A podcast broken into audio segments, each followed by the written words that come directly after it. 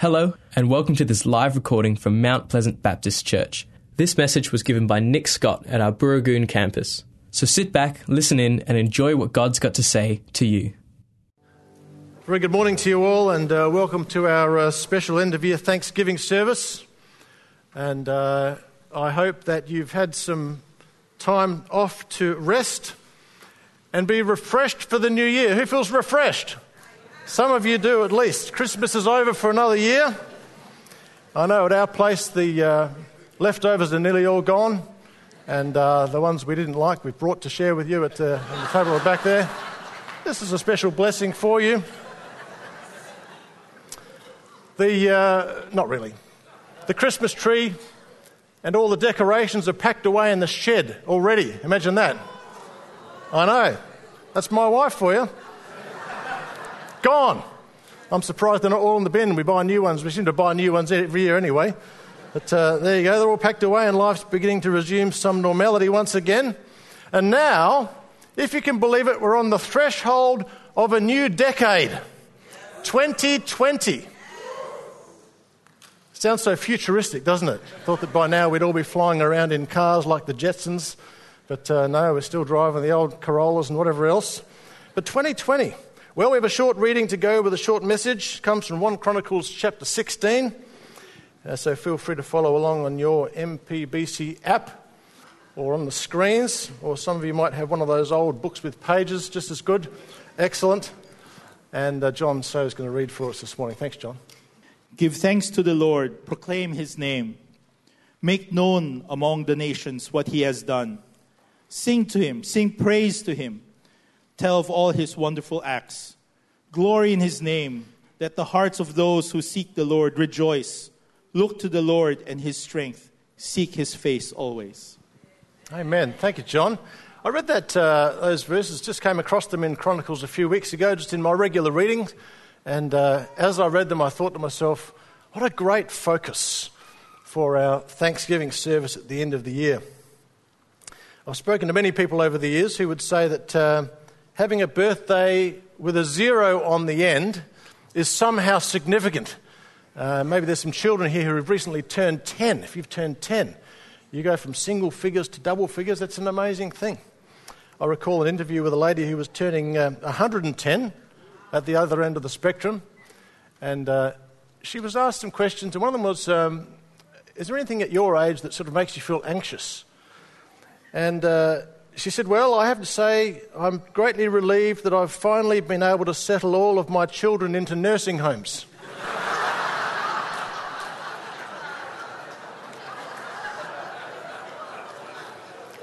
there you go. So you never stop worrying about your kids.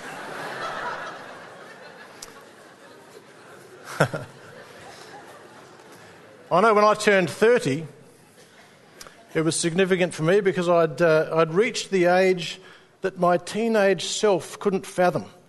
Um, I remember being 17. Some of you might remember being 17 and looking ahead and thinking, imagine turning 30. Like, I couldn't imagine anything as old as that. well, then, once you turn 50, which I've also done, you uh, have to come to terms with the fact that the reality is that you're middle aged. That wonderful time of life when you finally get your head together and your body starts falling apart.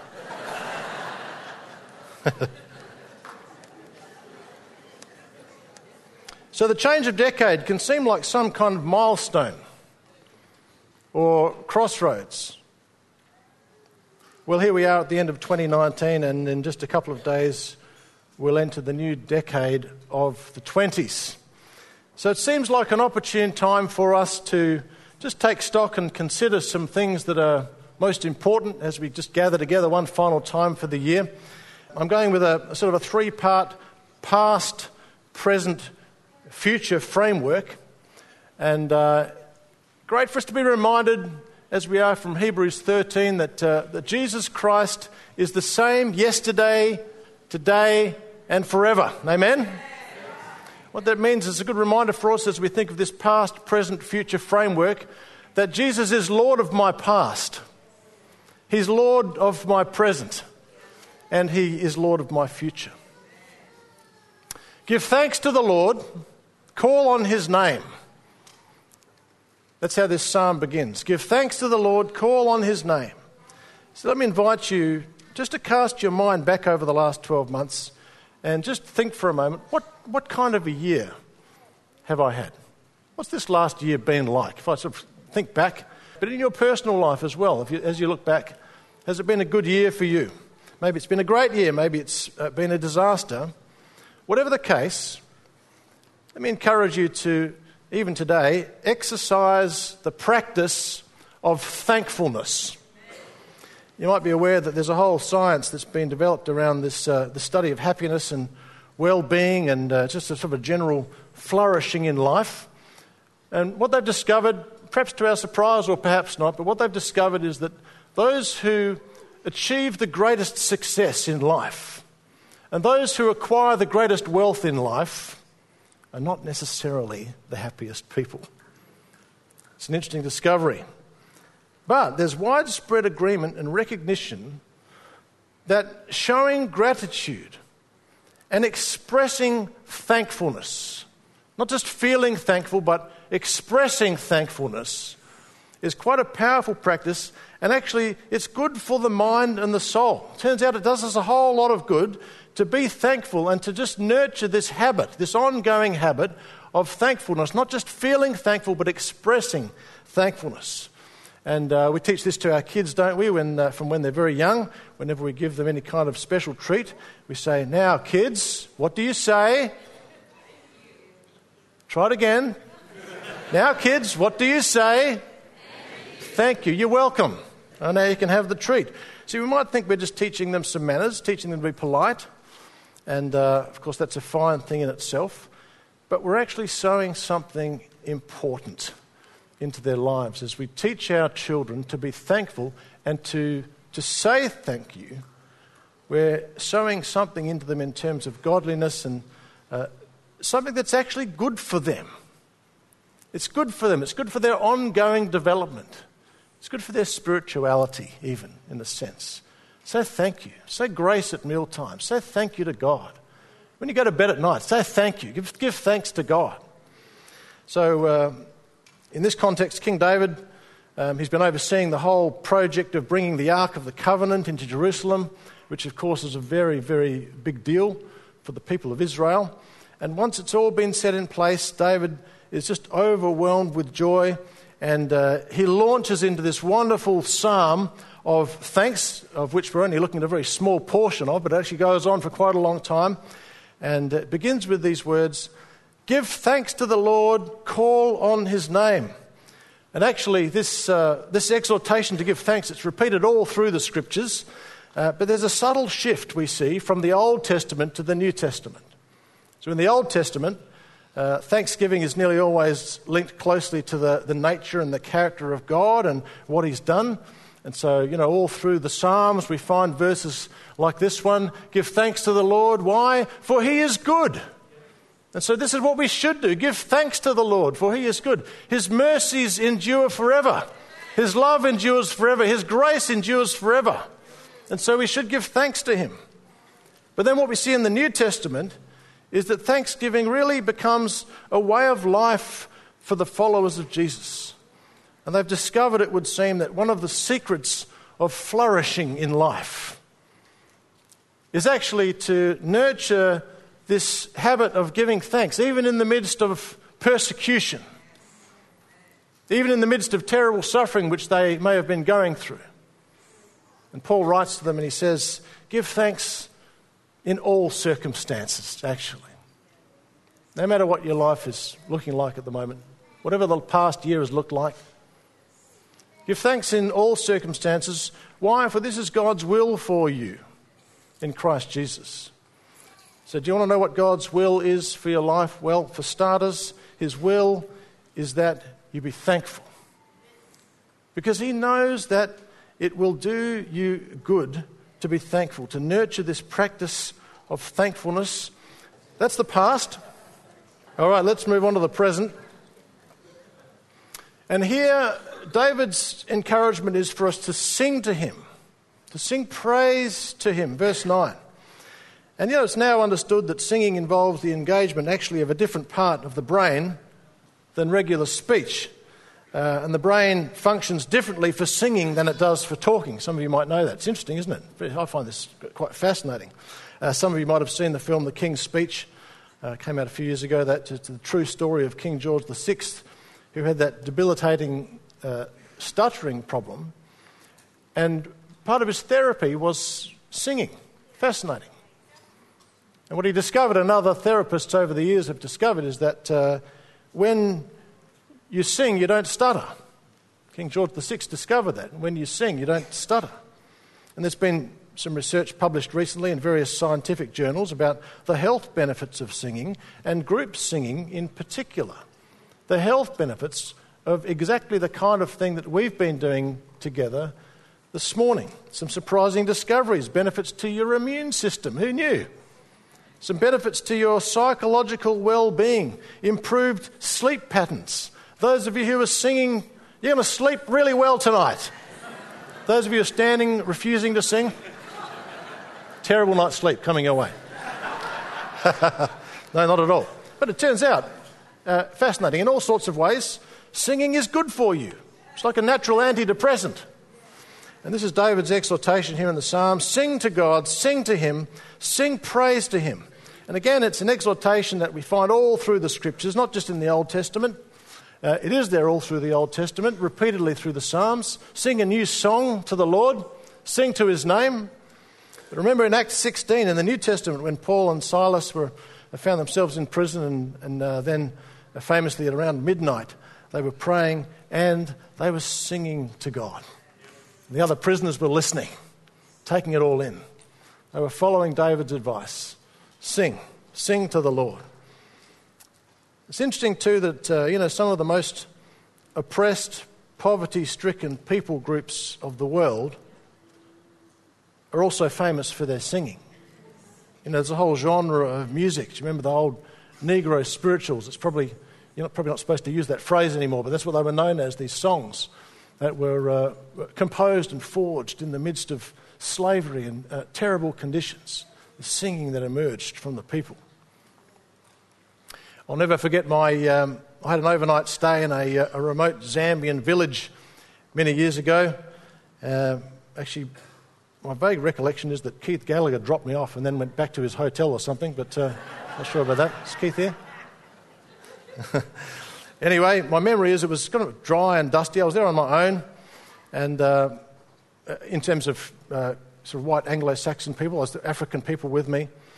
But it was dry and dusty, and um, they were in the middle of what they referred to as the hungry season. And uh, that meant there wasn't much food around, and I mean, life was just genuinely a struggle for these people. And as I drifted off to sleep on my floor mat on this hard dirt floor, I was. Um, I was listening intently because I was quite concerned about spiders and cockroaches and rats and snakes and you know various things that might crawl across my you know person in the night. As I lay there, so I was, I was trying to drift off to sleep, but I was actually wide awake. Uh, but listening intently, and uh, as I lay there in the darkness, I remember I, I heard the sound of singing. Quite late at night, a group of people singing somewhere nearby. It was quite joyful singing. And as I lay there, I remember thinking, what do these people have to sing about? Goodness. You know what I mean? Like, life's just really hard. And here they were singing. And it struck me that they were following David's advice, and I knew that they were, they were singing to God. They were singing praise to God, despite the difficulties of their circumstances. And this is what happens. We, as we sing praise to God, we find that uh, our, the very act of singing shifts our focus from self to God and from our problems to His sovereignty and His goodness and His grace. So we're thankful for the past, we sing to God in the present, and finally, as we look to the future, we see that David's exhortation is that we look to the Lord and to His strength. It's there in verse 11, and, uh, and seek His face always. So, as you look to the year ahead of you, uh, seems to me there are many things that you can look to, we all can, to bring us a sense of comfort or security. And so you can look to the regular income that your job will provide.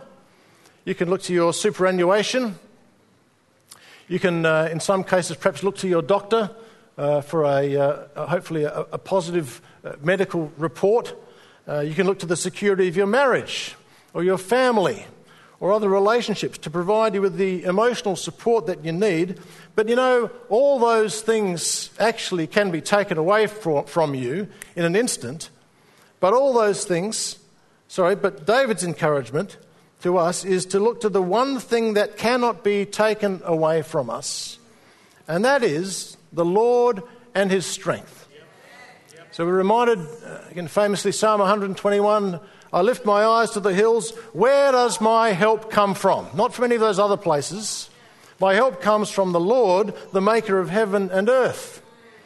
One of, uh, one of my key sort of theme verses for this last 12 months, uh, I read at the beginning of the message actually, from Isaiah 41 13. It says, For I am the Lord your God who takes hold of your right hand and says to you, Do not fear, I will help you.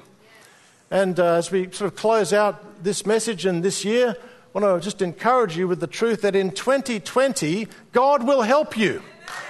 Your help comes from the Lord, He is the source of your help. Verse 11 says, Look to the Lord and His strength, seek His face always. So, what does it mean to seek the face of God? Well, it's to seek after His presence, His attentiveness, His full, undivided attention. And many of us have uh, had the experience of sitting with a toddler. Ever done this? If you sit with a toddler on your lap, and as you interact with that small child, he or she might grab hold of your face. Ever had that experience to get your full attention? Uh, even drag your face back into, you know, sort of face to face alignment. Uh, look at me like that.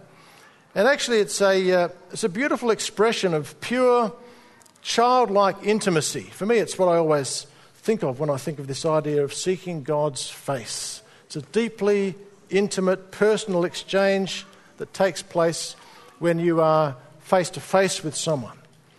We might think, uh, even as we close, of that beautiful priestly blessing of Numbers 6. It's a lovely prayer for all of us in 2020 as we look to the future together. The Lord bless you and keep you. The Lord make his face shine upon you and be gracious to you. And here it is the Lord turn his face this is what we do as we seek God's face. May the Lord turn his face towards you and grant you his peace.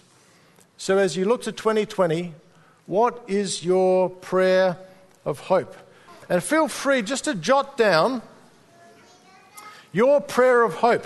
Kids, you can get involved with this as well. Feel free to jot down two or three things if you like. Father, we thank you for the reminder this morning that uh, Jesus Christ is the same yesterday, today, and forever. And for that reminder to us that you are Lord of our past, our present, and our future. That we can look back, Lord, and give thanks to you for the ways that we recognize your hand of blessing over our lives. That as we come before you in the present, we can sing how great you are. And as we look to the future, Lord, we entrust you with those things that perhaps cause us some anxiety. In the future, help us, Lord, to turn those anxieties into prayers and to offer those things up to you that are beyond our own control, to trust you with them, knowing that you are faithful, that you hear our prayers. Lord, we commit to you the year ahead and give thanks for the past. And we praise you in the present. In Jesus' name, amen. We hope you enjoyed this message from Mount Pleasant Baptist Church. If you'd like to talk to someone about what you've heard today, then you can contact the team at Mount Pleasant Baptist Church by calling the office during office hours on 9329 1777. Thanks for joining us. We look forward to your company again soon. God bless.